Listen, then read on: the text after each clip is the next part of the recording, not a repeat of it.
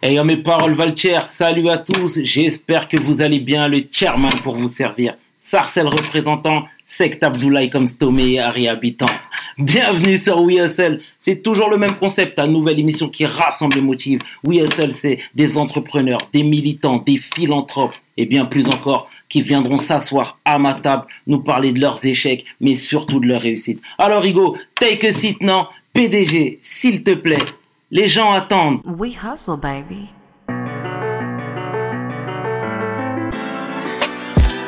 Le chairman. We hustle, baby. Le chairman. We hustle, baby.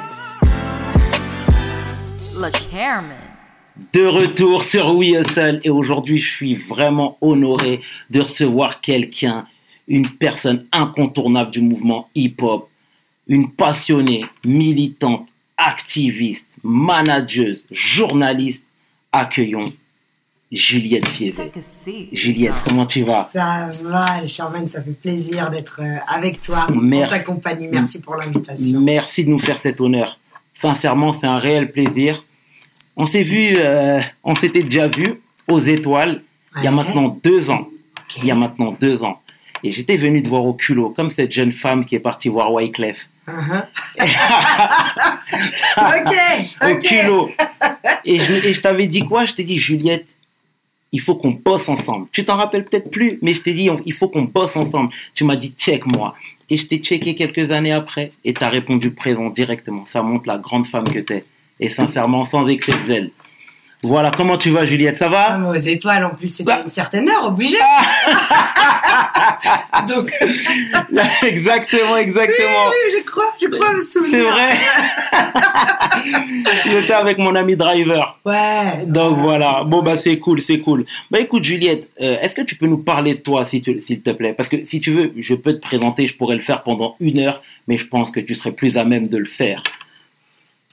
En quelques mots, bien aujourd'hui, sûr. Voilà, on va faire très simple. Aujourd'hui, Bien je suis sûr. euh, journaliste et animatrice, créatrice d'un- d'une émission qui s'appelle Légendes urbaines Ouais. sur RFI et France 24. Pour situer RFI et France 24, c'est important parce que souvent les gens en France resituent pas vraiment. RFI, c'est Radio France Internationale et Exact. France 24, c'est une donc c'est une radio et France 24, c'est une télé, pareil mondiale. C'est l'audiovisuel extérieur de France. Exact. Donc, on peut retrouver évidemment ces radios, cette radio et cette télé euh, en France, mais on peut la retrouver dans tous les pays du monde. Donc, euh, euh, en radio, on émet en 14 langues différentes. Très bien. euh, donc, euh, en mandarin, euh, en peul, on a des rédactions russes, on a vraiment des, des rédactions anglaises, espagnoles. Euh, pareil pour, pour France 24. France 24, c'est en anglais, en français, en arabe et en, a- ouais, en arabe et en espagnol. D'accord. Et, euh, et mon émission, donc Légendes urbaines, est, est un peu au milieu de, de, de- voilà, de tout ça, dans une, sur des supports très euh, géopolitiques, en fait. Mhm. Des, ce sont des chaînes d'infos internationales. D'accord. Et, euh, et je suis assez fière d'avoir pu euh, glisser un peu de Peura au milieu de deux interviews. Mais on y reviendra, on y reviendra. C'est ce que je fais aujourd'hui. Bon bah c'est très bien. Juliette, tu viens de Fournan-Web, Ouais. qui est un village, un, petit village. D'ailleurs, je ne connaissais même pas. Ça te montre à Non, quel point j'ai effectué des, à quel point j'ai effectué des petites recherches. Comment t'es, comment t'as été amené à venir à Paris? Parce que si tu veux, t'es venu très jeune à Paris. Mm. T'es venu très jeune, on parlera de Doudou Masta, on parlera de Roux de Lyon, on parlera de la mafia Quinfri, de tout ce que tu sais, etc. Mais je veux que tu, que tu nous donnes un petit peu plus de billes euh, sur tout ça. Je vais te la faire courte parce que ça peut être très chiant, je l'ai souvent dit, et je vais essayer de te donner un, un angle peut-être plus humain. En fait, Bien sûr. moi, je- je- je- j'ai été adoptée par des blancs ch'tis du nord de la France, tu vois. Tout Donc, euh, j'ai eu la chance d'aller classe moyenne, tu vois. Mes parents étaient des entrepreneurs dans les travaux publics, euh, tu vois. Pas riche, pas pauvre, euh, classe moyenne. J'ai été en école privée. euh, euh, tu vois, vraiment parcours normal. Sauf que moi, je découvre le rap quand j'ai 11 ans. Et c'est une révolution dans ma tête. Tu vois, Bien parce sûr. que euh, quelque part, vu mon contexte, tu vois un tas d'injustices, tu subis un tas d'injustices, mais euh, t'es pas dans un contexte avec des gens qui subissent les mêmes injustices que toi. Et donc, avec le recul, et ça, c'est un truc que je peux te dire 30 ans plus tard, tu vois, mais avec le recul, je pense que quand j'ai découvert euh, Public Enemy, que, je, je regardais Rapline sur M6 d'Olivier Cachin, et que je regardais les lyrics qui étaient sous-titrés en français de Ice-T, NWA, etc., ça a résonné en moi, tu vois, en me disant putain, il y a des mecs qui disent tout haut, ce qu'en fait, finalement, euh, je pense tout bas, tu vois. Et, euh, et, et vraiment, c'était une révolution. j'ai fait de la danse beaucoup. euh, Enfin, tu vois, et j'ai fait mes études. Enfin, j'étais au lycée, etc. Mais enfin, ça me gonflait. Moi, j'ai toujours été un peu une élève agitée, tu vois. Donc, élève très moyenne, parce que quand j'aime pas, en fait, Tu t'intéresses je pas. m'intéresse pas, tu vois. D'accord. Et, euh, et euh, effectivement, je me retrouve dans un lycée à Lille avec des gens qui me ressemblent plus en fait. Tu vois, sûr. qui viennent du Pendo, de Roubaix, de Tourcoing, de l'île Moulin. Et là, d'un seul coup, on se rend compte qu'on écoute les mêmes musiques, qu'on est sur les mêmes sons à l'époque, etc. Là où, à Fournon-Web, si tu veux, j'étais une espèce d'extraterrestre. D'accord. Et c'était à hurler de rire. J'étais en mode fight the power au milieu des vaches, frère Camini, tu vois. Bien sûr. Et, euh, et, euh, et en effet, euh, je, je, je rencontre Wyclef par hasard euh, avec deux de mes amis, Patty et Zina, à un zénith à la grande époque de Fuji, c'est quand on a D'accord. 18 ans. Et on, on se retrouve dans les loges, mais en plus pas dans un truc chelou de starfuckeuse ou de lui faire des trucs paro avec des gamines de 18 ans. C'était pas du tout ça, c'était juste ok, bon bah vous avez pas de billets, vas-y, je vous fais rentrer. Je vous ai croisé dans l'après-midi, je vous fais rentrer. Et du coup, on est resté nous dans les backstage, on a pu voir ce qu'étaient les balances. Il y avait Olivier Cachin qui avait l'affiche à l'époque. D'accord. Je rencontrais Olivier Cachin, j'étais comme une gueudin, tu vois. On voyait Na, euh, euh, Panas, euh, Praz, Laurine. etc. Et, et, et puis, tu avais tout le côté, justement, backstage avec les, euh, les mecs des lights, les, les, les, régisseurs généraux, etc. Et, et, je me suis dit, mais c'est ça que je veux faire en fait dans la vie, tu vois. Et je suis revenue voir mes parents, je faisais un- une espèce de pauvre BTS force de vente. on me demandait de vendre des porte-clés à l'effigie de l'école dans la rue, tu vois, le truc qui n'a aucun sens. Et, euh, et je suis revenue voir mes parents, je leur ai dit, ouais, j'arrête l'école. Ils m'ont dit, ah, c'est mignon euh, ton histoire. Si t'arrêtes l'école, c'est que t'as trouvé un travail. Je D'accord. dis, ah non, j'ai pas trouvé de travail. Ils m'ont dit, non, mais soit, soit tu continues l'école, soit tu trouves un travail, mais si t'as ni l'un ni l'autre, tu restes pas à la maison. Il y a question que tu te réveilles à midi, là, sans rien faire. Bien Par sûr. contre, c'était un peu à la dure, quoi, des charbonnards, tu vois. Donc, euh, Mhm. hors de question d'entretenir euh, leur enfant qui est dans une crise existentielle, tu vois. Bien Mes sûr. parents m'ont toujours donné le sens des réalités. Et du coup, je leur ai dit, bah ok, je pars. Paro, tu vois, à 18 D'accord. ans, euh, ils s'attendaient pas à celle-là, en fait, tu vois. Mais moi, je savais tellement que je voulais super pas retourner à l'école, en fait. Parti dans le périmètre Toujours dans partie à Lille, D'accord. chez des sauces, j'ai vécu chez des amis, tu vois, et j'ai eu la chance de trouver un métier, un, un, un, un- un job, en fait. Quelques mois plus tard, je toujours restée en contact avec mes parents, hein, tu vois, Ouais. que j'étais pas en embrouille avec eux. D'accord. Mais il fallait que je revienne en leur prouvant que j'avais un contrat de travail, un truc, et que j'étais pas là pour dormir, tu vois. D'accord. Et je pense que c'est le meilleur service qu'ils m'ont rendu en fait, parce que c'est sûr que si j'étais à Fournon Web en train de rien faire et écouter du rap et euh, me demander si j'allais euh, pouvoir réussir un jour travailler là à travailler un jour là-dedans, peut-être que finalement j'aurais pas été au charbon, euh, tu vois aussi C'est clair. Et j'ai été embauchée à l'aéronef, grosse salle de concert à Lille, qui euh, à l'époque était gérée par Manu Baron, et euh, grand grand monsieur de la musique, grand producteur, grand DA, qui par la suite a, a géré un tas de festivals, signé un tas d'artistes, beaucoup dans l'électro en fait dans un second temps, et, euh, et qui montait une équipe de jeunes pour créer un festival qui s'appelait Pas de quartier, qui était le plus gros festival hip-hop d'Europe, qui durait un mois et demi, avec des stages de grave, danse, DJing, et t'avais tout le rap game français et américain qui passait sur scène, tu vois, on avait passé Beatnuts, Farside, tu vois, D'accord. et, euh, et tout le rap français. Et du coup, moi, je me suis retrouvée dans une équipe de jeunes qui organisaient ce festival aux côtés de Manu Baron et aux côtés de professionnels, vraiment dans la salle de concert. Et c'est comme ça que les histoires ont démarré à Lille, en fait. Et j'avais, euh, ouais, 18 ans et demi, 19 ans. D'accord. Et par la suite, pu... c'est justement là que tu as rencontré Doudou Masta, Ouais. l'équipe Bougotop, etc. Yes, qui exactement. t'ont proposé de, de les manager. Ouais, Ça t'a exactement. pas En fait peur un passé- petit peu? Ce qui s'est passé, c'est qu'au départ, j'étais à Lille et en fait, c'est la, la seule fois que j'ai fait de la communication et de la presse parce que c'est vraiment un métier hyper difficile et qui est pas fait pour moi en fait, être attaché de presse, tu vois. Mais à l'époque, il y avait encore un réseau qui s'appelait Blacklist. Ok. qui était un- une réunion de radio, de d'émissions dans des radios locales, genre Radio Campus, euh, genre euh, Radio euh, Sun FM.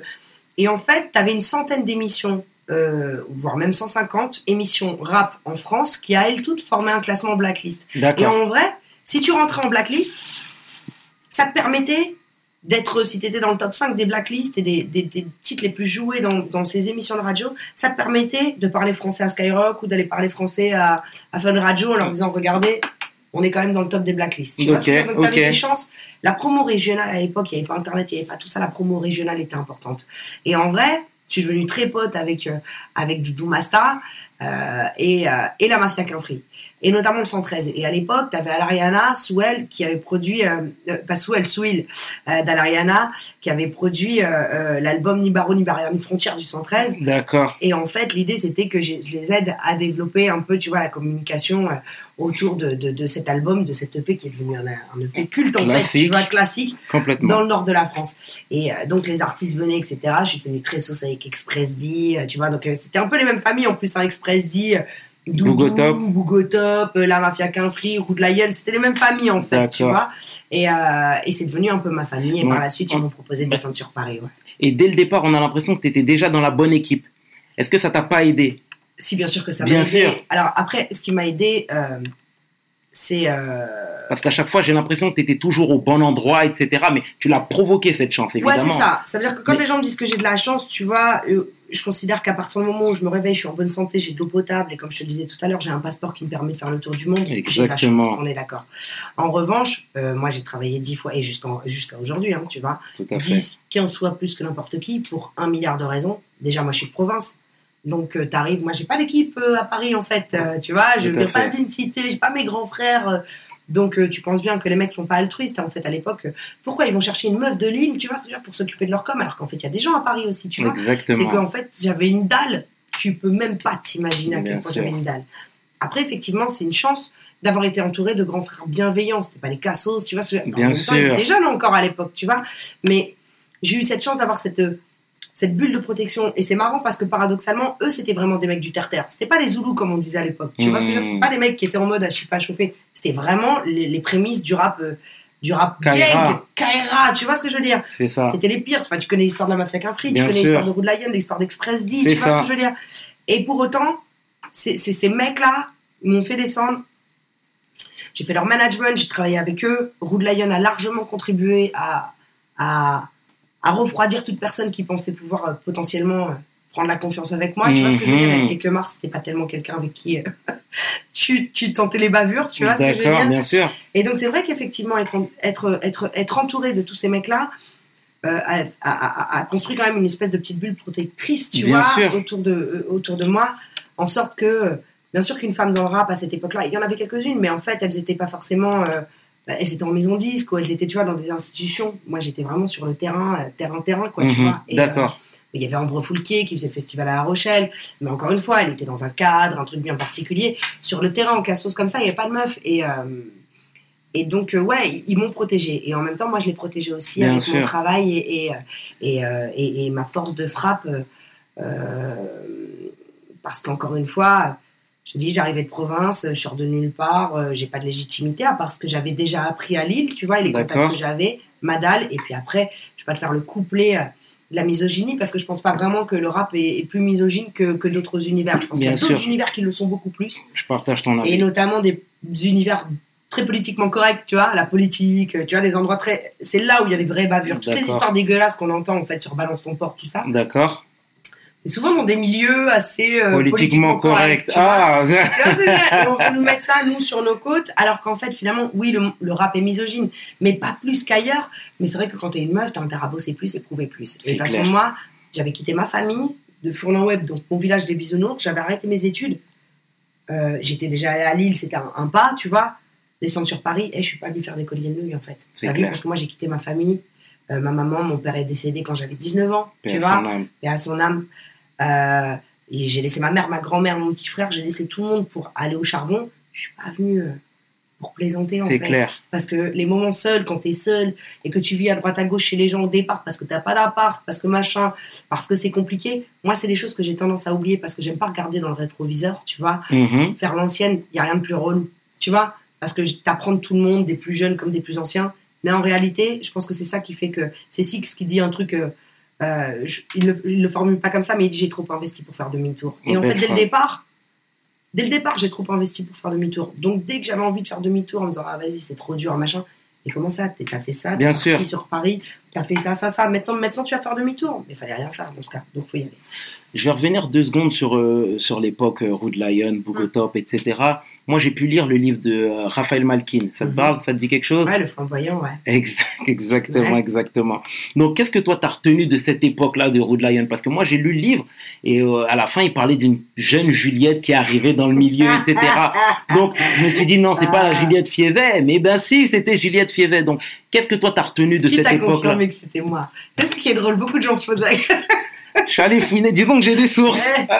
Marcel, la secte Abdoulaye. Ah, exactement. Euh, Qu'est-ce que j'ai retenu de cette période-là Hmm. Oh là là. Euh, mais tellement de choses en fait. Moi, j'ai pas rentré dans les gossips privés, etc. Bien sûr, surtout pas. C'est pas le donné, but. euh, C'est pas le but. Ce que je peux te dire, c'est que effectivement, c'est bien que ce bouquin se soit fait.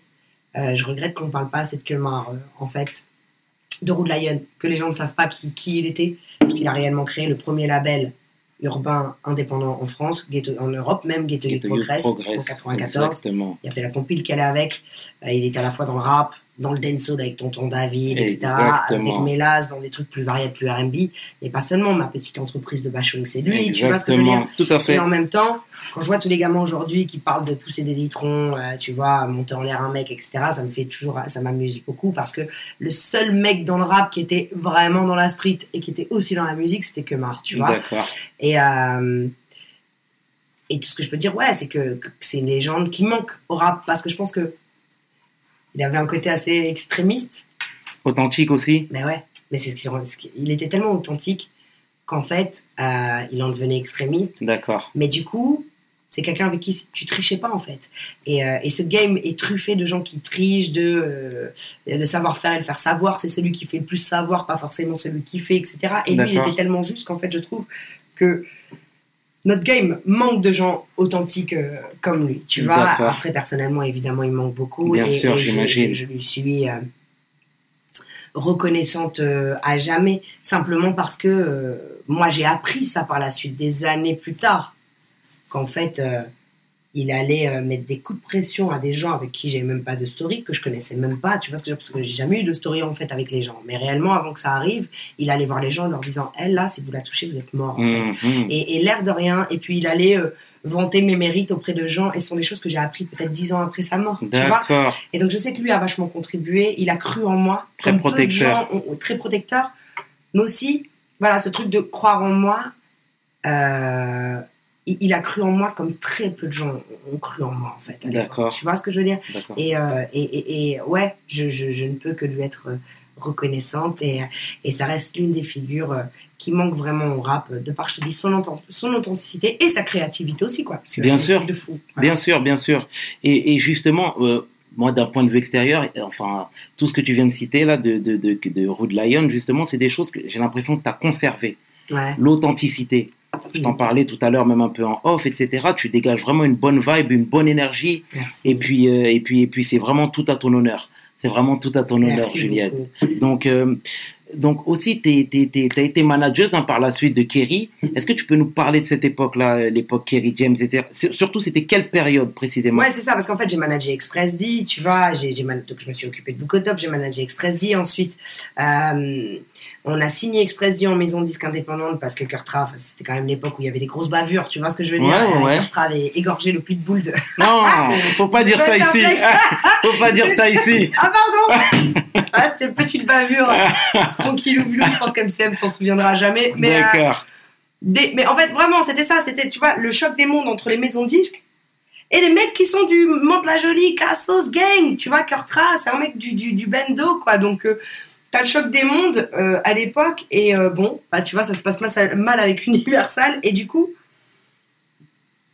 Express D euh, se retourne vers, et surtout Weedy, vers, vers un grand monsieur qui a été mon mentor, Patrick Coleoni, qui à l'époque avait un label qui s'appelait Night and Day D'accord. et dans lequel il avait signé le premier album de Roth et il avait signé les Guet-Apens. Tu te souviens de Guet-Apens, sûr. et Tintin, tu vois Bien sûr. Et, et Weedy, bon, t'as vu, on n'a plus de maison de 10, donc on va aller voir Patrick, qui avait mis son label chez Mediaset, qui était une grosse maison disque indépendante, pour te donner l'équivalent 2.0, c'est Believe, quoi, tu vois Ok. donc euh, ce 110 salariés, euh, tu vois. Et Patrick Colleoni était euh, directeur de label et euh, chef de projet. Mhm. Vieux jazzeux, mec super rock'n'roll qui buvait du cognac avec gourou dans des clubs de jazz à 3h du matin, tu vois ce que je veux dire ok. et euh, qui dit ok les mecs bah Chine Express dit et du coup moi je rencontre Patrick à l'époque il a un job de chef de projet qui se libère moi ça faisait quand même trois ans que j'étais en indépendante dans le bendo je sais pas comment te dire D'accord. financièrement et tout ça à un moment donné tu as besoin d'une stabilité Bien sûr. du coup, je suis rentrée en maison de disque. Patrick Colony m'a, donné un job et, euh, et m'a appris le métier du disque de l'industrie d'une façon, tu vois, plus euh, justement, plus, in- ouais, plus industrialisée en fait et en même temps toujours avec un esprit indépendant. Et dans cette maison disque, je me suis occupée mais de plein d'artistes, de Sean Paul, Capleton, Killer, Mhm. etc. Tout ça, tu vois.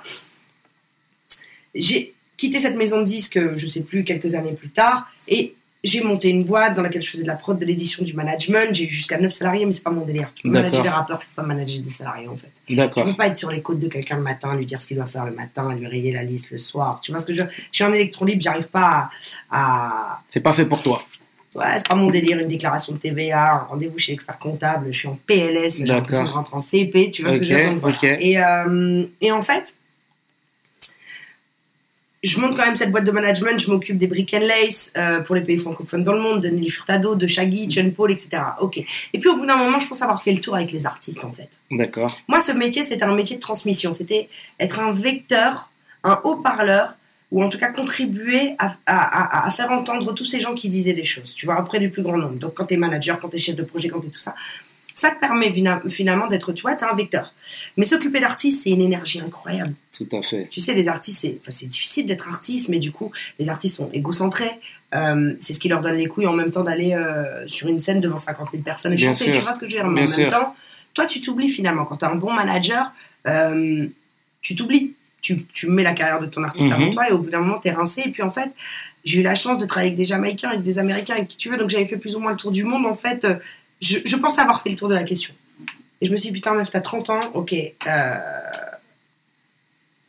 essaie de véhiculer les choses autrement. Et Claude Siard, mon, pareil, mon frère de toujours, me propose de commencer en radio, en télé, et voilà. Et en fait, je fais de la radio, de la télé, je fais mes trucs.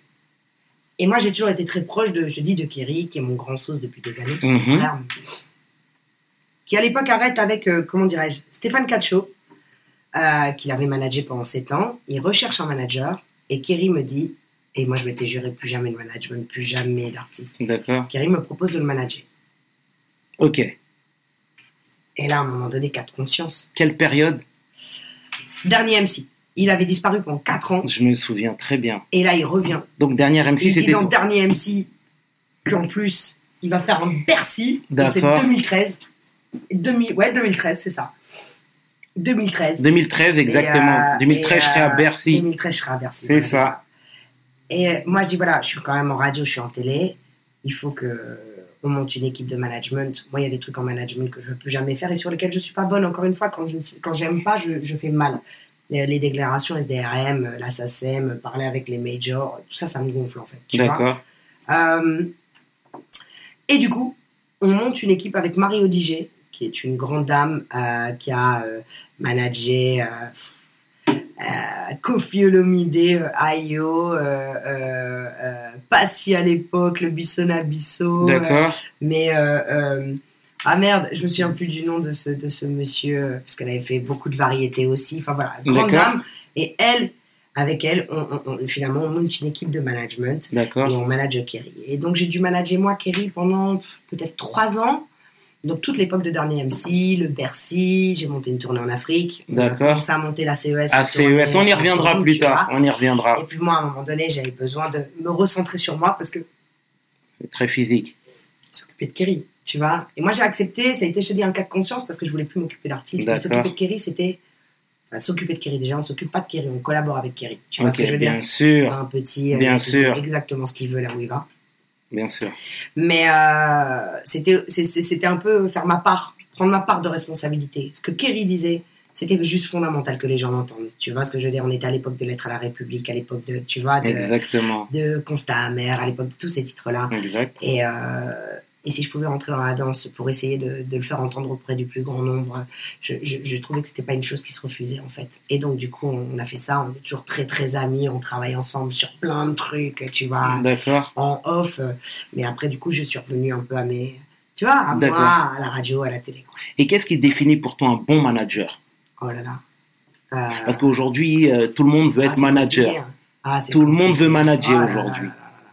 À la fois, je suis contente de voir les petits peu, tu vois, ça va tellement vite en fait, en Mhm. réalité aujourd'hui. C'est-à-dire qu'en fait, le petit, il claque, t'as un petit qui claque euh, 10 millions de vues sur YouTube, d'un seul coup, en fait, il va appeler son pote qui avec qui il C'est pousse les exactement ça. en fait, C'est un métier à part entière. manager, Bien, bien sûr. Donc, à la fois, c'est formidable parce que les mecs oublient pas d'où ils viennent et spontanément, ils vont prendre leur gars, tu vois, les mecs avec qui ils ont grandi, tu vois, pour les accompagner. Et en même temps, c'est un métier.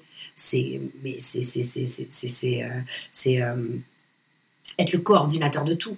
C'est pas genre, euh, tu bloques les gens, tu réponds pas, tu la joues, genre, tu vois, tu, tu, tu, tu, tu peux, il y, a- il y a des choses qui sont, qui sont compliquées avec certains managers. Je peux pas leur en vouloir, mais c'est faute de, tu vois, d'expérience. La sûr. réalité, c'est qu'en fait, quand tu es manager, c'est toi l'interface de l'artiste. Donc c'est toi qui dois parler aux attachés de presse, aux chefs de projet, aux directeurs de label, euh, aux avocats pour négocier les contrats, euh, aux tourneurs, euh, aux fans, aux journalistes. C'est toi en fait. Donc tu te dois en fait d'être super carré là-dessus parce qu'en fait c'est toi qui, qui coordonne tout ce bal. Et tu peux pas demander à des gamins de 20 ans de savoir le faire. Et le problème c'est que ça explose tellement vite. Nous avant, ça c'est une phrase de, de Yeuve, tu vois, mais c'est vrai. À l'époque, avant de réussir à faire un zénith, remplir un zénith, il fallait aller si tu avais vraiment de la chance. euh, il te fallait deux ans pour le remplir ou un an et demi. Aujourd'hui, les petits peu, ils sortent un truc, ils claquent un zénith trois semaines plus tard. Bien sûr. trois mois plus tard. Non, mais c'est clair. Donc du coup, on peut pas non plus leur vouloir de pas être structuré suffisamment euh, parce qu'en fait, ça leur tombe dessus à une vitesse et ils disparaissent aussi à une vitesse aussi, tu vois. C'est clair. Ils montent à une vitesse incroyable, ils redescendent à une vitesse incroyable. Mais du coup, le temps de formation et de professionnalisation, c'est chaud quoi. Moi, dans l'ombre, j'ai une boîte dans laquelle je fais du média training euh, d'artistes, je fais de la stratégie, du, tu vois, mais ponctuellement. À un moment donné, tu as besoin d'un conseil, un truc, ok, là on va se voir, on va se voir deux heures, et je te, moi en tout cas te donner ma, ma vision des choses et les conseils. Ah, c'est bon à savoir mais, ça. euh, mais, euh, alors les gens font de plus en plus appel au consulting, tu vois. Mais, euh, mais c'est quoi un bon manager? C'est quelqu'un qui euh, travaille euh, des heures et des heures pour pas gagner grand chose parce que tu gagnes pas grand chose quand tu es manager. En hauteur de réalité, 10%. tu vois. Bah voilà, c'est ça, 10, Mhm. 15%. C'est compliqué. C'est bien hein, de donner tu les vois. chiffres. 10-15%. Et c'est- Euh, bon, pour ceux qui ont réussi à bien négocier, c'est 20%. Mais en réalité, de quoi? Il faut pouvoir prendre de l'argent sur tout, en réalité, y compris sur les éditions. Donc, chacun a des deals différents, tu vois. Mhm. Et puis après, tu es payé sur ce que toi, tu as réussi à amener, en fait. Tu vois, en réalité, Exactement. c'est ça, quoi. Et être, être manager, c'est avoir que- un plan d'action, c'est avoir un master plan pour ton artiste. T'as tel titre, mais en fait, tu as tel album. Mais on fait quoi dans les six prochains mois? Où on veut aller? De qui on s'entoure? Tu vois ce que je veux dire? Parce que c'est toi qui vas devoir parler avec tout le monde. Et, et, et- quelle toile d'araignée tu tisses autour de ton artiste? Donc, euh, effectivement, la réussite d'un artiste euh, est certes due à son talent, au public qui le suit, mais la réalité, c'est que la longévité, elle est basée sur, euh, sur la stratégie aussi et sur euh, ta capacité justement à, à- faire fleurir le business. Et ça passe beaucoup par le manager. Très bien. Alors voilà, aujourd'hui, Juliette est aussi sur RFI. Ouais. Tu occupes un poste de, de- de journaliste. hein. Est-ce que c'est pas la cerise sur le gâteau? Après tout ce que tu as vécu, parce que tu as été dans l'ombre du show business aussi. Et là, aujourd'hui, tu es journaliste sur RFI. Et France 24. je Et France parce que c'est 24, en tout à fait, tout à fait. Si tu veux, pour moi, euh, non, alors c'est pas la cerise sur le gâteau, c'est juste euh, après une continuité, tu sais. Tu connais l'histoire. Tu as des objectifs, une fois que tu as atteint ces objectifs, tu es déjà sur d'autres objectifs. Sans être Exactement. carriériste, tu vois, mais c'est. euh, C'est humain. c'est- C'est la vie, c'est ça, voilà. Et puis c'est souvent le, le parcours et les choses que tu apprends en, en- en cours de route. Il n'y a pas tellement de finalité, encore moins la notoriété, si tu veux. Moi, c'est un truc que je connais tellement bien. Parce que j'ai construit des carrières. Ou en tout cas, j'ai contribué à, à construire certaines carrières. Et, et- et- et donc, depuis que j'ai 18 ans, moi, je suis entourée de gens très connus. D'accord. Quand tu traînes avec euh, Nelly Furtado et qui a vendu 40 millions d'albums dans le monde, si tu veux, Mhm. on, est à des, on est à des levels, ou des Sean Paul, tout ça, on est à des levels de notoriété. Juste, c'est de la science-fiction. Et en fait, moi, j'ai toujours pensé même que la notoriété, c'était un truc hyper malsain, en fait. D'accord. Un peu comme vouloir être président de la République. Tu vois, on a tous du mal à s'occuper de nous-mêmes à un moment donné. Il y a une partie de mégalomanie, tu vois, en, à part chez les vrais mecs militants qui, euh, tu vois, veulent vraiment changer leur pays, mais en général, on les bute avant qu'ils puissent euh, faire quoi que ce soit Tout réellement à fait. à haut niveau. Mais je trouve que c'est mégalo, en fait, de vouloir être. Il y a un côté euh, super malsain à vouloir être euh, à ces niveaux-là, en fait. Tu vois, de Exactement. responsabilité. Et, euh, et pareil pour la notoriété. À un moment donné, c'est chelou. Ça, ça, ça biaise les rapports, tu vois. Et quelqu'un qui ne vit que par ça, c'est quand même très étrange. Moi, par chance, la notoriété, si tu veux, elle est arrivée quand j'avais 40 piges, en fait. Donc, j'ai toujours vécu la, la notoriété par procuration parce que je me suis occupée de plein de gens très connus. C'est vrai. Euh, finalement, moi, j'ai toujours eu que les côtés négatifs de la notoriété, tu vois ce que je veux dire, et pas Mhm. les côtés positifs, parce qu'il y a quand même des côtés positifs à ça. Mais pour moi, c'est pas une finalité. L'idée, c'est que je- la notoriété est un outil. Et un outil pour passer des messages, un outil pour faire des choses, un outil pour rencontrer les gens plus rapidement justement. un outil, tu vois, pour monter des plans d'action, des trucs, des machins, et pour être, pouvoir être entendu plus rapidement. Mhm. Après, bien sûr que c'est euh, c'est euh, la grande classe, et j'ai du mal à m'en rendre compte, si tu veux, d'avoir ma propre émission sur RFI, sur France 24, comme je te disais tout à l'heure, au Tout milieu de fait. journaux télévisés, de drones euh, en Iran, d'élections de Donald Trump, tu vois, et d'un seul coup, on prend au sérieux mes invités exactement de la même façon qu'un politique, tu vois ce que je veux dire, ou un auteur euh, de, de, de, de, de, de bouquins. Donc, ça, c'est une grande fierté. Après, moi, j'ai- plein d'objectifs, tu vois. Je suis aussi très fière de parler au monde. Ça m'intéresse pas de parler que à la France. C'est cool de parler à la France, tu vois. Et, grâce à Internet, du coup, la jeunesse, tu vois, les gens me suivent et tout. Mais en vrai, c'est encore plus charmé de parler au monde et de, de, de voyager dans le monde et en plus d'apprendre du monde entier, en fait. Parce que moi, j'apprends du monde entier, en fait, Mhm. finalement. Et donc, ça t'évite de tourner en rond et, et, et, et de finalement de te battre pour ta notoriété telle une influenceuse. Tu vois ce que je veux dire? Moi, je suis pas là-bas. Je suis justement dans une, une, une autre zone, ni au-dessus ni en dessous, mais dans une zone qui est, en tout cas, me semble-t-il, bien plus humble. Quand tu parles aux Tchadiens, quand tu parles aux Soudanais, euh, quand tu parles aux gens qui sont au Nord Kivu ou aux Haïtiens, tu vois ce que je veux dire? À un à moment donné, tu sais quoi, ça te remet vite fait les idées en place. Tout Ouais, à la notoriété, super. Mais en fait, euh, il Mais- y a juste des gens qui sont chiens. Tu travailles avec eux, j'ai la chance de travailler avec des chroniqueurs, des gens, je fais appel à des journalistes de fait. plein de pays justement différents. Et ça, c'est une, une fierté. Après, moi, j'ai tellement d'autres objectifs. J'ai euh, j'ai toujours eu envie, on m'a toujours un peu cantonné dans le rap, alors qu'en fait, euh, je j'ai 42 piges, tu vois. Mhm. Donc, à un moment donné, j'ai envie de parler. Je suis tout à fait capable d'interviewer des politiques, euh, d'interviewer, euh, peut-être pas d'une façon pointue, mais pourquoi pas justement faire de la vulgarisation, quoi, tu Mhm. vois. Pourquoi pas euh, interviewer des comédiens, des réalisateurs, tu vois. J'ai envie de- de- d'aller vraiment sur des terrains beaucoup plus larges. On m'en a pas donné l'opportunité Mhm. jusqu'à présent. J'ai envie de faire du late show en public avec, euh, tu vois. J'ai plein d'envies. Euh, mais il fallait aussi qu'on me donne du crédit et bien. que je puisse prouver Bah, que justement, capable une- de tenir mon émission. Justement, c'est une belle transition parce que justement, tu utilises ta, noto- ta notoriété, même si tu n'aimes pas trop ce terme, pour justement mener des, des actions sociales. Mhm. Donc, est-ce que tu peux nous parler de ça? Parce que finalement, tu as accompagné Kerry sur ACES, etc., Mhm. banlieusard.fr, pardon, entre autres, etc. Donc, moi, je- personnellement, je trouve que c'est une bonne chose. Mais est-ce que tu peux nous parler de ça, en fait? Bon, après, j'essaie, moi, je suis marraine tas de trucs, d'associations, D'accord. de choses. Tu vois, cette année, euh, mais c'est bien aujourd'hui de. euh. Excuse-moi de te couper encore deux secondes, hein, euh, Juliette, mais tu n'as pas évité à te lever, notamment euh, pour condamner les propos de Zemmour, etc. On voit que tu es une militante dans l'âme, vraiment, tu es une militante dans l'âme et que euh, tu utilises cette notoriété-là pour justement euh, te faire entendre, nous faire entendre, parce que finalement, tu, tu, tu, tu fais le relais, tu fais le tampon. mhm. Donc, est-ce que tu peux t'expliquer par ça? Pour toi, c'est un devoir ou bien tu penses que. euh, c'est un que- truc que- très naturel. En fait, moi, j'ai la, j'ai la prétention de représenter personne. Tu D'accord, comprends? Ok, Parce que euh, c'est déjà très prétentieux de représenter euh, des gens et souvent on a même du mal à se représenter soi-même. d'accord. Après, on va pas mentir, il y a des injustices. On fait partie d'une communauté qui prend cher, tu vois ce que je veux dire? Ce qui se passe aux États-Unis, c'est une chose qui se passe en France. C'est dramatique aussi. Sauf qu'en fait, notre problématique est complètement différente. Euh, simplement parce que euh, on a plus de mal à être entre guillemets unis, Exact. parce qu'on n'est pas des Afro-Américains et qu'en fait euh, euh, aujourd'hui il s'agit simplement de dénoncer des injustices au sens très large du terme. Et, et oui, mettre le doigt sur le fait que quand t'es pas blond aux yeux bleus dans ce pays, c'est compliqué, tu vois ce que je veux dire? Complètement. Après, euh, et, et- et j'enfonce une porte ouverte en, dire- en disant ça. Il y a des gens qui le font très bien, tu vois, Rokaya Diallo notamment, qui est ma, ma sista et, et, euh, qui, je trouve, mais euh, s'exprime magnifiquement bien en médias, tu vois, surtout quand elle a des gens d'une mauvaise foi inouïe face à elle, c'est juste insupportable, tu vois. Mhm. Et c'est ce qui lui arrive tout le temps. Donc oui, j'ai cette conscience-là et je trouve qu'on devrait tous l'avoir sans pour autant épouser le terme militant. Euh, je trouve qu'en France, à part euh, euh, réellement des grands monsieur comme Claude Sillard, qui du coup d'un seul coup le mec a un niveau de culture et, et, euh, et, euh, et des notions historiques, géopolitiques, politiques, mais tellement consistantes, tu vois, qu'à un moment donné, oui, lui il peut dire il est militant parce qu'en en fait quand tu es militant, tu te dois d'avoir un niveau de culture.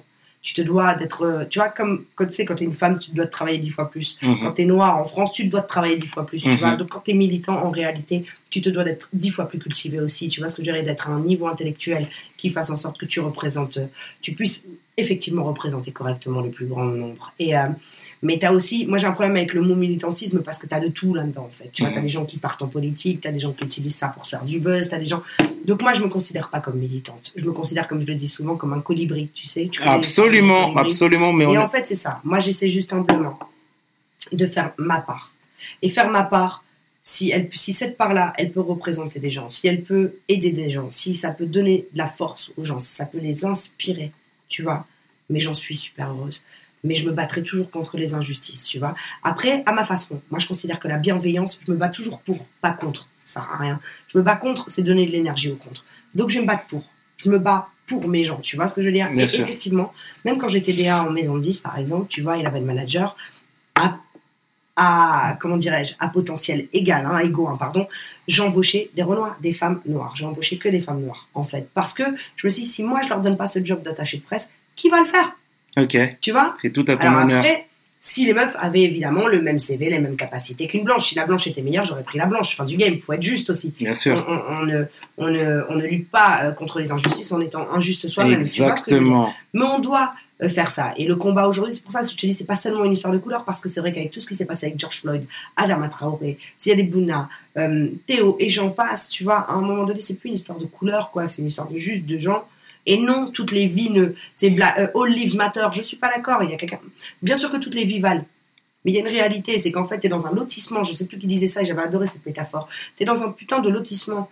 Il y a 10 maisons, il y en a qu'une qui est en train de prendre feu, et tu vas dire aux pompiers, sous prétexte que toutes les maisons comptent, qu'en fait, il faut aller mettre de l'eau sur toutes les maisons et prendre soin de toutes les maisons, alors qu'il n'y en a Mhm. qu'une qui prend feu. Prenez tous soin de la maison qui prend feu, en fait. Tu vois, c'est la. et- et en fait, aujourd'hui, le combat se fera qu'avec des gens qui veulent la justice et qui soient blancs, noirs, euh, arabes. Tu vois, ce genre, on se doit d'être d'être juste et, et, et, euh, et soudé et efficace. Après, euh, prétendre représenter des gens, moi franchement, je sais, tu vois, je, je, je, je n'ai pas cette... euh, Prétention-là. non, ouais, c'est pas possible. S'il y a des gens qui s'identifient en moi, c'est cool. Et encore, je considère pas du tout être un modèle, tu vois Mhm. ce que je veux dire. Mais le seul truc qui me paraît important en termes de modèle et d'exemplarité, et c'est le seul truc où, où j'assume ce statut-là, c'est quand je vais dans des écoles à Grigny, à Cergy, euh, dans le Bendo, tu vois, et que là, je vais voir des enfants qui sont dans des, tu vois, des collèges, lycées, euh, à difficulté, et tu t'as 80 gosses devant toi, et parce qu'ils m'ont vu dans euh, tel clip ou euh, dans telle série, d'un seul coup, je leur dis exactement la même chose que leurs parents et les profs, mais qu'en vrai, comme je leur dis avec leur vocabulaire à eux, tu Ouais. vois, d'un seul coup, je mieux. crédible, tu vois, et que les types me posent des vraies questions, tu vois, et là, j'ai l'impression d'être utile, tu vois, je te donne une- un exemple, si ça te dérange pas, je t'en donne même deux très rapidement. Absolument, non, non, non, on est là pour ça. Il y a deux choses qui m'ont profondément choquée. C'est des gamines de 13 ans, tu les vois toutes mignonnes et tout, elles sont pas maquillées, machin. Me dit, mademoiselle, madame, madame, madame, si on, est, euh, si on sort avec des rappeurs et tout ça et qu'on twerk sur Instagram, est-ce que c'est comme ça qu'on va y arriver? Mhm. Tu te rends compte que les gamines se posent cette question-là, quoi, tu vois. Donc tu leur dis, t'es en train de me dire que si t'es une chouin, tu vois, en fait, et donc du coup, t'as toute l'école qui rigole, t'as les Mhm. profs qui sont du père, ils savent pas ce que ça veut dire chouin. Mais le simple fait de dire ça aux gamins en disant, mais tu, là, t'es en train de me demander si être une chouin, c'est ça y arriver dans la vie. Hmm. Mais non, cousine, tu vois.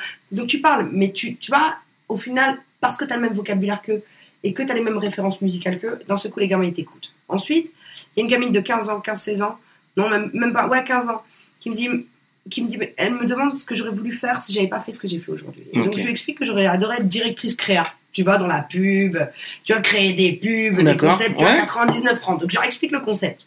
Et là, elle dit, ah ouais, voilà, et franchement, j'aurais trop kiffé faire ça, moi aussi, je suis dégoûtée. Et là, t'as la moitié de la classe, ah ouais, ça, franchement, c'est- ah ouais, c'est lourd, hein, nous aussi, ah ouais, on est dégoûté. Et là, tu dis, mais t'as 14 ans, t'es dégoûté, pourquoi en Mhm. fait? Toi, t'as 15 ans, toi, t'as 16 ans, pourquoi? Tu peux le faire en fait. Bien sûr. Mais tu vois, les gamins, ils sont tellement conditionnés, ils sont tellement dans un truc, dans- il y a tellement tu vois, de, de barrières. Ils s'en prennent Ils ont arrêté de rêver. Ils ont arrêté de rêver. Et à 15 ans, ils se disent qu'ils peuvent pas devenir directeur créa. Bien sûr, Et tu vois, mais vous êtes des fous, quoi. Vous êtes à la retraite, là. Ça y est, vous avez gâché votre vie, c'est fini. bien Vous sûr. ne faites que commencer. Et du coup, tu as des gamins. Alors sur Instagram, après, tu, tu vois le délire. Les oiseaux d'Hitchcock, les petits, ils s'abonnent, ils s'abonnent, ils t'envoient Mhm. des messages en MP. Et le nombre de messages après de gamins qui disent Ah bah merci, elle au moins, et qui vont voir leur prof en disant Elle au moins, ça se voit qu'elle croit en nous. Ah merci, bah du coup, je me suis renseignée pour faire ça. Là, j'ai l'impression d'être utile. Tu vois? Bien Quand sûr. je vais au Tchad et faire des puits d'eau potable pour des gens qui marchent 25 km par jour, là, j'ai l'impression d'être utile. Mais après, j'en fais pas publicité, t'as vu, je... tranquille, on fait ce qu'on peut. Si me mettre en avant contribue à faire rayonner le l'action et, et fédère plus de monde, très bien. Mais en vrai, je considère qu'on est on- on- à notre échelle, on a Toi, cette normal. responsabilité. C'est normal. Tu vois ce que je veux dire? Mes parents ont fait ça. Euh, tout le monde fait ça. Et si tout le monde fait... Non, plein de gens le font. Et si tout le monde... Parce que je te dis déjà, quand tu te positionnes en tant que militant, d'un seul coup, tu es dans une posture et tu te mets dans une position où tu... Et c'est très bien, hein, Mhm. mais où tu représentes des gens, tu es dans un groupuscule, tu es dans un truc, tu as une action, etc. Alors que moi, je suis beaucoup plus électron libre. D'accord. Et dès que je peux aider et faire des passes, euh, des passes D, je le fais, quoi, tu vois. D'accord. J'ai une petite anecdote. Euh, en 2010, Alpha 520 sortait son film African Gangster. Ah, Tu ah vois? ouais, t'as bossé, mon Ah, frère. bah, Ah, écoute. ouais. Ouais. Il a sorti son film African Gangster. Ouais. Tu vois, il est alpha. Moi, c'est quelqu'un pour qui j'ai énormément de respect. Hein. Euh, dédicace à lui, hein, de toute façon. Exact, ouais. exact, exact. Tu l'as démarché. La démarche venait de toi. Tu vois, ça rejoint finalement ce que je disais tout à l'heure, tu vois, à savoir tu as envie de redistribuer l'écart. Et Alpha, tu lui as donné des billes, tu l'as mis en relation, tu l'as, tu l'as mis en relation avec différents médias, etc. Des médias qu'il aurait peut-être pas pu atteindre à son échelle, il faut le dire. Et aujourd'hui, euh, voilà, tu as, mis tout ton, t'as mis tout ton savoir sur euh, et toutes tes connexions, euh, toutes tes connexions sur lui, etc. Tu l'as vraiment aidé, tu l'as boosté, donc ça rejoint carrément ce que j'étais- ce que j'étais en train de te dire. Est-ce que tu peux nous parler de ça? C'est dingue. Tu me fais vraiment plaisir de me parler de ça. Ouais. Ça me fait à me parler de ça vraiment. C'est. Mais voilà, c'est ça. Et c'est en ça où je te dis, moi, je suis pas militante, par exemple, parce qu'effectivement, pour moi, C'est très naturel, toi. quand je voilà, quand Kérim me dit, vas-y, reprends le management, ouais, ok, parce que pour moi, à un moment donné, c'est. Euh, c'est porter une parole qui est Ouais. contribuer à porter une parole qui, qui, qui est nécessaire en France. Alpha, euh, Alpha fait ce film. Je connais même pas si Alpha j'avais essayé de le signer en maison disque à l'époque et il m'avait dit de garder la pêche parce qu'en fait il faisait plus d'argent en vendant en direct à Clickly. Tu vois ce que D'accord. en signant en maison disque en fait. Tu vois donc euh, et en fait moi je suis très amie donc toujours avec Doudou qui a joué dans le film et avec Dan Bach qui joue dans le film aussi. C'est tourné à Sarcelles. Qui viennent Sarcelles, tout Voilà. à fait. Et. Bach et Doudou me parlent de ce film et ils m'expliquent le concept, tu vois, du film, etc. Je vois le film, c'est pas un chef-d'œuvre, tu vois, mais en même temps, le principe déchire. C'est pas réalisé par Jean-Pascal Zadi, qui fait tout simplement noir aujourd'hui. Et donc, du coup, Bach me dit, ok, vas-y, je t'organise un rendez-vous avec Alpha, va le voir. Et là, je vois Alpha, et me dit, Si, mais c'est quoi cette folle de Chaillot, là, qui est en train de me dire euh, qu'elle veut absolument. Et je dis, ouais, mais tu te rends pas compte, en fait, ce que vous avez fait avec 20 000 œufs, vous avez réussi, c'est le principe de la mixtape. Vous avez réussi à montrer, encore une fois, qu'on peut faire des empires avec des bouts de ficelle. Et ça. moi, ça, c'est une histoire que j'ai envie de raconter. Et en fait, je ne suis pas attachée de presse, je déteste ça. Tu vois, je, je respecte grave les attachés de presse parce que je ne sais pas comment elles font pour euh, supplier les gens matin, midi, soir pour avoir une interview. Mais là, c'était autre chose. C'était appeler les connexions que j'avais, les, les, les, les carnets du cinéma, Canal, plus on s'est retrouvés dans plein d'endroits en disant Vous vous rendez compte en fait que les mecs, ils ont fait un, un, al- un, un film, un long métrage qui a été diffusé même en avant-première euh, à. Ah, je me souviens plus. euh, à, À à l'Arlequin. Mm. Ensuite, on était, on a fait une avant-première projection- Luxembourg. Il y avait tu une vois. projection à la Villette aussi. À la Villette. Enfin, tu vois, on a réussi à faire ça. À un moment donné, les mecs, euh, ils ont fait ça avec 20 000 eux, quoi. C'est le prix de votre générique, les amis, en fait. Donc, euh, vous vous rendez compte qu'il y a des mecs qui, dans la street qui font ce genre de choses. Et là, j'étais hyper fière. Ça me fait plaisir, en tout cas, Juliette. Je répète, très belle mentalité.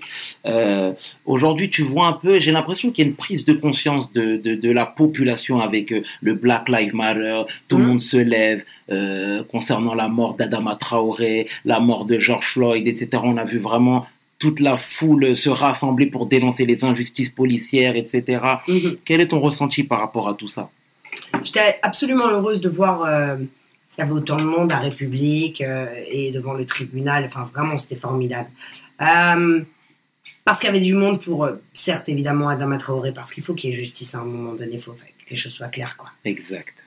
Mais les gens se sont déplacés pour la justice d'une façon générale. Tu vois. Et ce qui est assez flippant, c'est que plein de gens qui reconnaissent George Floyd, bien sûr, c'est inadmissible, mais en France, c'est pas pareil. Si, si, en France, c'est pareil, en fait. Sauf que c'est beaucoup plus insidieux, tu vois. Mhm. Et euh, j'ai même envie de te dire qu'il vaut mieux avoir un vrai ennemi en face qu'un faux ami derrière, tu vois. Et en Mhm. France, jamais personne n'admettra être raciste. Dès que tu dis qu'il y a une partie de la- de- de- de- de- des policiers qui sont racistes, il y en a évidemment qui font bien leur travail, et que tu demandes aux policiers justement qui, sont, qui ne sont pas racistes de se désolidariser, là d'un seul coup ça devient un problème. Tu vois ce que je veux dire? Exactement. et là, tu dis, mais c'est vous, vous êtes responsable de ça, en fait, au bout d'un moment. Aujourd'hui, il y a un problème de recrutement dans la police. Tu te rends compte que les mecs qui, en fait, votent FN, etc., sont des gros fachos, la fachosphère, décident d'être policiers pour pouvoir en découdre. On a un putain Exactement. de problème, tu vois? Exactement. euh, et, et ces bavures, etc., bien sûr qu'il y en a. Enfin, tu vois, il y a Amal Bentounsi, par exemple, qui a créé un truc super Exactement. avec, euh, avec son application pour qu'on puisse filmer, euh, et filmer et surtout enregistrer dans un cloud toutes les bavures qu'on peut voir dans la rue Ici et là. ici et là. Euh, c'est fondamental. Mais pendant ce temps, tu as quand même des mecs comme Eric, Eric Ciotti. D'ailleurs, j'ai signé une tribune il n'y a pas longtemps contre justement la proposition de loi d'Eric Ciotti qui consiste à dire qu'on ne peut plus filmer les policiers dans l'exercice de leur fonction et si on les voit et si on les filme, euh, on, on, on, on est qu'auprès d'une amende de 15 000 euros et de 6 mois de prison. Mais on est sérieux le mec, il fait voter cette loi. Là, en ce moment-là, il essaie de faire voter cette loi. Tu vois Et donc, Mhm. on a un vrai problème. C'est-à-dire qu'en fait, comme je te disais, vaut mieux un vrai ennemi en face qu'un faux ami derrière. Aux États-Unis, tu vois, les policiers ont mis le genou à terre. Tu, tu vois, les gens ont mis le genou à terre parce qu'en fait, les gens en ont marre des injustices, quoi. Tu ça. vois Il y avait des trucs chambés avec des, des, des vieux papis et mamies blancs de 70 ans, peut-être ou 80 ans, qui disaient ça fait, ça fait 50 ans qu'on se bat pour soi. Ça, I'm sick and tired about this shit. Je suis, je suis fatiguée de, de me battre exactement pour la même merde, tu vois, 50 ans plus tard. Et en fait, en France, t'as l'impression que euh, t'as les gens qui vont faire le Black Thursday, tu vois, euh, ok, noir sur Instagram, mais en fait, euh, ça c'est pour les Américains. En fait, euh, la France, euh, non, c'est pas tout à fait pareil. Mhm. Et donc, il y a un vrai problème. Il y a un vrai problème euh, parce qu'en fait, euh, on ne veut pas admettre euh, qu'il qui, qui- il y a très peu de gens qui veulent admettre euh, que, en effet, il y a beaucoup, beaucoup plus de bavures policières qu'on ne le pense, euh, qu'il y a évidemment énormément d'injustices euh, quand tu es noir ou quand tu es de couleur, dirons, dirons-nous, et qu'on n'est pas, on part pas du tout sur la même longueur d'avance. Donc oui, je pense que c'était bien de voir autant de gens se réunir pour se battre pour la justice. Après, qu'est-ce qu'on fait? Concrètement, quotidiennement. Et encore une fois, c'est ça, c'est se battre pour la justice euh, et, euh, et après, euh, comme je te disais, essayer de faire des passes transversales à qui tu peux. Tu vois, essayer de donner de la force aussi et qu'on se donne de la force entre nous. Parce qu'en fait, c'est Kerry qui disait dans, dans, dans Constat amer, qui est certainement l'un des titres que je préfère, c'est eux contre nous, mais surtout nous contre, contre nous-mêmes. Et en fait, oui, c'est nous contre nous-mêmes aussi. On est complètement divisés, on est éclatés. Tu vois ce que je veux dire Tout à fait. Et, euh, et c'est pour ça que je dis, je veux pas parler de militantisme, moi, en fait. Parce que même dans la marche pour l'abolition euh, de, de, de, de, de, l'esclavage, et putain, tous les ans, t'as trois marches qui partent de trois endroits différents. Sérieusement? Pour la commémoration de l'abolition de l'esclavage, en fait, on trouve moyen de faire trois marches différentes parce qu'il faut suivre trois leaders différents ou trois Mhm. syndicats différents. Je suis désolée, moi, je Tout suis à pas là-bas. En fait, tu vois je vais dans un endroit où il y a tout le monde, donc c'est très bien. Moi, je suis, j'étais pas, j'étais pas à Paris, j'y serais certainement allée dans les manifestations. Mhm. Mais en réalité, moi, j'actionne toujours beaucoup plus dans, dans l'ombre et, euh, et, et les solutions, c'est déjà de se serrer les coudes. Et puis après, la lutte est économique. Encore une fois, il faut qu'on soit bankable, tu vois, au bout d'un moment, parce que les gens ne respectent que ça. Mhm. Soyons sérieux deux secondes, tu On en vois. parlait dans l'émission Il faut, précédente eh, avec la faut Sana. qu'on soit bankable. Parce qu'en fait, Exactement. il y a que ça. L'intérêt, ce que je te disais tout à l'heure, l'intérêt ou la peur, tu vois. Et en fait, c'est, euh, tu sais, tout, bien sûr que, tous les rôles sont inversés. Et il y a une espèce de, on, on- on nage dans une mauvaise foi ambiante. C'est, euh, tu vois, j'étais en province. La, Paris, c'est pas la province, quoi. Tu vois, en Mhm. province, moi, j'ai eu des débats avec des amis d'enfance avec qui je me suis un peu jetée, par exemple, tu vois, parce qu'ils me mettaient en bémol. Oh, attention, tous les policiers. J'ai jamais dit que tous les policiers étaient méchants, mais heureusement. Bien Par évidemment. contre, tu peux pas m'enlever le fait que jamais un policier, depuis que je suis née, m'a vouvoyé, en fait. Les seules fois où ils m'ont vouvoyé, c'est quand après euh, moult questions de, en, par- en partance de tutoiement, je leur ai dit que j'étais journaliste. Là, par contre, d'un seul coup, c'est revenu un peu droit, tu vois ce que je veux dire Bien sûr. mais paro. Mais jamais on m'a vous voyez en fait. Tu vois, il y a des choses qui sont réelles. Ça vous paraît tellement lunaire que vous pensez qu'on extrapole. Pourquoi on a besoin de se justifier de choses qui sont factuels. Mhm. La France a eu des, des, des- comme le dit Rokaya, a eu des avertissements, tu vois, de, de, de, de l'ONU, d'Amnesty International, en disant attention, là, ça commence à être trop vos histoires d'injustice, etc. Mais on ne veut pas admettre, tu vois, c'est compliqué. Et, euh, et, quand t'as- et quand tu en parles aussi librement qu'on en, parle nous, les gens Mhm. disent ah vas-y, tu fais la victime, vas-y, tranquille, machin. De coup, il faut avancer. Mais je pense que ça passera. euh, pas en se battant contre euh, des Eric Zemmour ou des Eric Ciotti, tu vois d'ailleurs les Eric, tu vois, euh, mais, euh, mais en, en, en- encore une fois, en se battant pour nous, en étant unis, tu vois. Et je pense c'est qu'il y a- pas une histoire de blanc, de noir, etc. Encore une fois, il y a des blancs qui veulent être dans le combat. Il y a tous les gens qui ont envie de justice, en fait, sont, Mhm. sont là-dedans.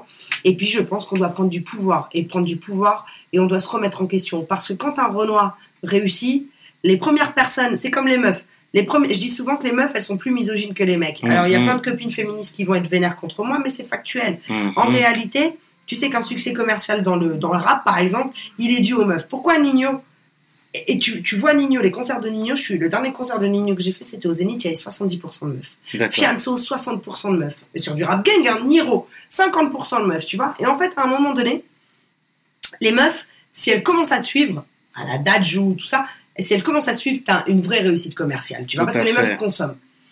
En réalité, euh, moi, je regarde mes réseaux sociaux, par exemple, tu vois. J'ai 22% de meufs, 78% de mecs. D'accord. C'est lunaire pour moi. Parce que pour moi, je devrais limite avoir plus de meufs que de mecs qui me suivent, en fait, et qui me, qui me soutiennent, tu vois. Je suis pas jeune, euh, je suis pas en pom short, tu vois, je suis pas en mode, tu vois. Donc, euh, donc en réalité, c'est les meufs qui devraient adhérer à, à mon concept en se disant, ah, j'en ai une grande sœur qui fait ça, Bien machin, lourd. Et ben non, en fait, tu vois. Et donc, du coup, quand t'as une meuf dans une société ou dans un endroit, c'est une, c'est la meuf qui va, et c'est les meufs qui vont se faire du sale entre elles, tu vois ce que je veux dire, Mhm. Mais chez les Renois, c'est la même chose. Un Renoir dans une boîte, c'est un autre Renoir qui arrive, oh là là, mon Dieu, c'est la compète, machin, on va se clair. Ou alors, on va lui en vouloir parce qu'il a réussi à faire des choses que nous, on n'a pas été capable de C'est faire. Tu clair. vois ce que je veux dire Tout Donc, à encore une fait. fois, Ceux Exactement. contre nous, mais nous contre nous-mêmes. Il faut faire aussi amende honorable à un moment donné, quoi, tu vois. Et donc, on a un vrai problème. Ensuite, je dis, vraiment la problématique de, on n'est pas des Afro-Américains, on a tous une culture différente. Ne va pas dire un Camerounais que c'est un Congolais, ni un mec, euh, ni un Sénégalais qu'il est euh, euh, tchadien ou un. Rwandais euh, qu'il est ivoirien C'est ou clair. un Antillais, tu vois, qu'il est africain. Même a évidemment il y a des histoires communes, évidemment. Mais en réalité, tu peux pas tout mélanger. Les rebeux avec les renois, tu, tu peux pas tout mélanger. Donc on a des histoires différentes. Il faut juste qu'en fait, les gens qui veulent la justice s'unissent et qu'en fait, on apprenne à être un tout petit peu plus justement euh, euh, soudés, solidaires, tu vois, et, euh, et plus bankable. Parce qu'en réalité, encore une fois, on doit tous s'atteler à la réussite C'est financière. exactement ça. euh, Qu'on soit de- présent socialement. mais plus que socialement, Exactement. financièrement. Tu as fait la SANA, par exemple. Socialement, financièrement. Moi, je suis admiratrice du travail de la SANA, Mhm. de Philo, euh, de Youssoufa, parce qu'avec Beaumaillé, ils ont fait Enemesis, ils ont réussi à construire un empire, ils ont fait un truc, ils ont fait leur label, ils ont fait leur studio, ils ont produit des gens, mais pas seulement. Philo au Congo, il fait un milliard de choses, tu vois. Et donc là, d'un seul coup, bah, quand t'es Ben tu t'assois à la table de gens. euh, Tout à fait. tu vois, là, par contre, t'es encore dans un autre délire, hein, t'es dans une autre. Parce qu'en fait, finalement, je te dis, le racisme, pour si on veut être encore plus. euh, le racisme est une histoire de d'argent, de dominant et de dominé. On nous casse les couilles depuis des années, là, sur les histoires du voile, de la burqa, de nanana. Par contre, les saoudiennes sur les champs, ça pose aucun problème. Les meufs qui sont Exactement. voilées des pieds à la tête comme Jaja, tu crois franchement qu'on va leur demander leur carte d'identité? D'ailleurs, les champs leur appartient à moitié, la Mhm. fauche aussi, tu vois ce que je veux dire? Donc, on parle bien de problèmes économiques, en fait. Exact. Donc, il faut qu'on soit bankable, tu vois? Il faut qu'on réussisse. Et en fait, on part pas tous du... On n'a pas tous la même endurance, on part pas tous du même point de, départ. départ, On n'a pas tous le même bagage. Donc, c'est aussi, suis-je le gardien de mon frère On se doit, à un moment donné, de faire sa part en aidant l'autre, tu vois, parce que l'air de rien, on a tous un truc à donner à l'autre. C'est simple comme bonjour. Si on fait pas ça, on va foncer dans le mur. Et effectivement, t'en as qui vont euh, réussir, euh, qui seront peut-être des exemples pour certains, mais qui auront marché sur la tête des autres pour se rehausser. C'est un fait. Mais on va pas continuer à chialer pendant des ans sans rien, sans- pendant des siècles sans rien faire. Là, ça devient gros, surtout qu'en France, on régresse carrément. Mhm. J'ai fait un documentaire, un reportage, je, je coécris un reportage euh, sur, euh, sur France Inter sur les 40 ans de la, du rap francophone. Et tu te rends compte qu'il y a 36 ans, il y avait une émission hip-hop sur TF1, à je sais pas à choper? 36 ans, sur TF1 en France. Première émission hip-hop au monde devant les Américains. Ils l'avaient même pas encore fait, tu vois, même TV l'avait pas encore fait. On en est où euh, 36 ans plus tard? Tu comprends? Ouais, T'as complètement. vu la gueule des victoires de la musique, t'as vu la gueule de tout ça, tu vois ce que je veux dire? Donc tout ça, on le sait, on le sait. Euh, on va pas, euh, ça sert à rien d'essayer d'éduquer des gens qui ne veulent pas euh, être éduqués. Mhm. Ça ne sert à rien euh, d'essayer de, de faire ouvrir les yeux à des gens qui sont dans un déni. C'est-à-dire qu'en fait, les pires sont des gens qui sont racistes et qui pensent ne pas l'être. Mhm. Qu'est-ce que tu vas faire? Les gens, ils ont 50 piges, ils ont leur famille, leurs femmes, leurs enf- leurs enfants. Ils pensent en plus ne pas être racistes, tu vois. Et tu penses franchement que parce que tu vas faire des grands débats et des trucs, ça va changer les choses? Pas du tout. Il faut aussi changer un peu les médias, je pense. Moi, j'en ai vraiment. C'est pour ça que les gens urbaines me tiennent à cœur et c'est cet esprit euh, de, de bienveillance est important parce que les médias contribuent aussi à ça. Quand tu regardes certains débats télévisés, machin, on n'est que là-dedans, on n'est que dans le, de la polémique, on n'est que dans celui qui clash, des aberrations. Il y a des aberrations qui sont dites, c'est quand même juste. euh, quand même très très chaud euh, Mhm. euh, euh, parfois, oui, tu vois, les Zemmour est loin d'être le seul, tu vois. Alors, cette parole-là, elle est complètement autorisée en plus en France, tu vois ce que Mhm. je veux dire? Euh, Par contre, un Renoir ou un Rebeu qui fait une bavure, c'est compliqué, tu vois. Donc, les médias doivent se- aussi se remettre en question parce que le premier pouvoir au monde, c'est ça. Et quand tu. moi, je te dis encore une fois, euh, je regardais. euh, je, je te dirais pas la chaîne parce que c'est compliqué par, rapport à, par rapport à mon métier là où Bien je suis. sûr, bien sûr. Pendant George Floyd, vraiment, tu vois, la semaine de George Floyd, enfin, les dix jours là qui ont suivi, etc. L'un des plus gros JT de France, un dimanche soir. Incroyable. Mhm. Parle rapidos, c'était après les manifs, justement, la première manif. Rapidos de la manif, évidemment, tu vois, en minimisant, hein, tu connais, hein, selon les organisateurs, 400 000, selon euh, Ouais. la police de Oui, personnes, oui, tu vois oui, ce que je veux dire? Tout à fait, tout à fait. Voilà. Et ensuite, tout de suite après, ils te font un reportage, reportage de peut-être trois minutes, c'est très long, hein, sur un JT, euh, sur euh, euh, les vaillants policiers, euh, etc. Pourquoi pas? Parce Mhm. qu'effectivement, il y a des vaillants policiers, il y a aussi des gens gentils. Enfin, Bien sûr. c'est pas tout, ce ce serait complètement stupide et ce serait euh, absurde de, de- de- de mettre tout le monde dans le même sac.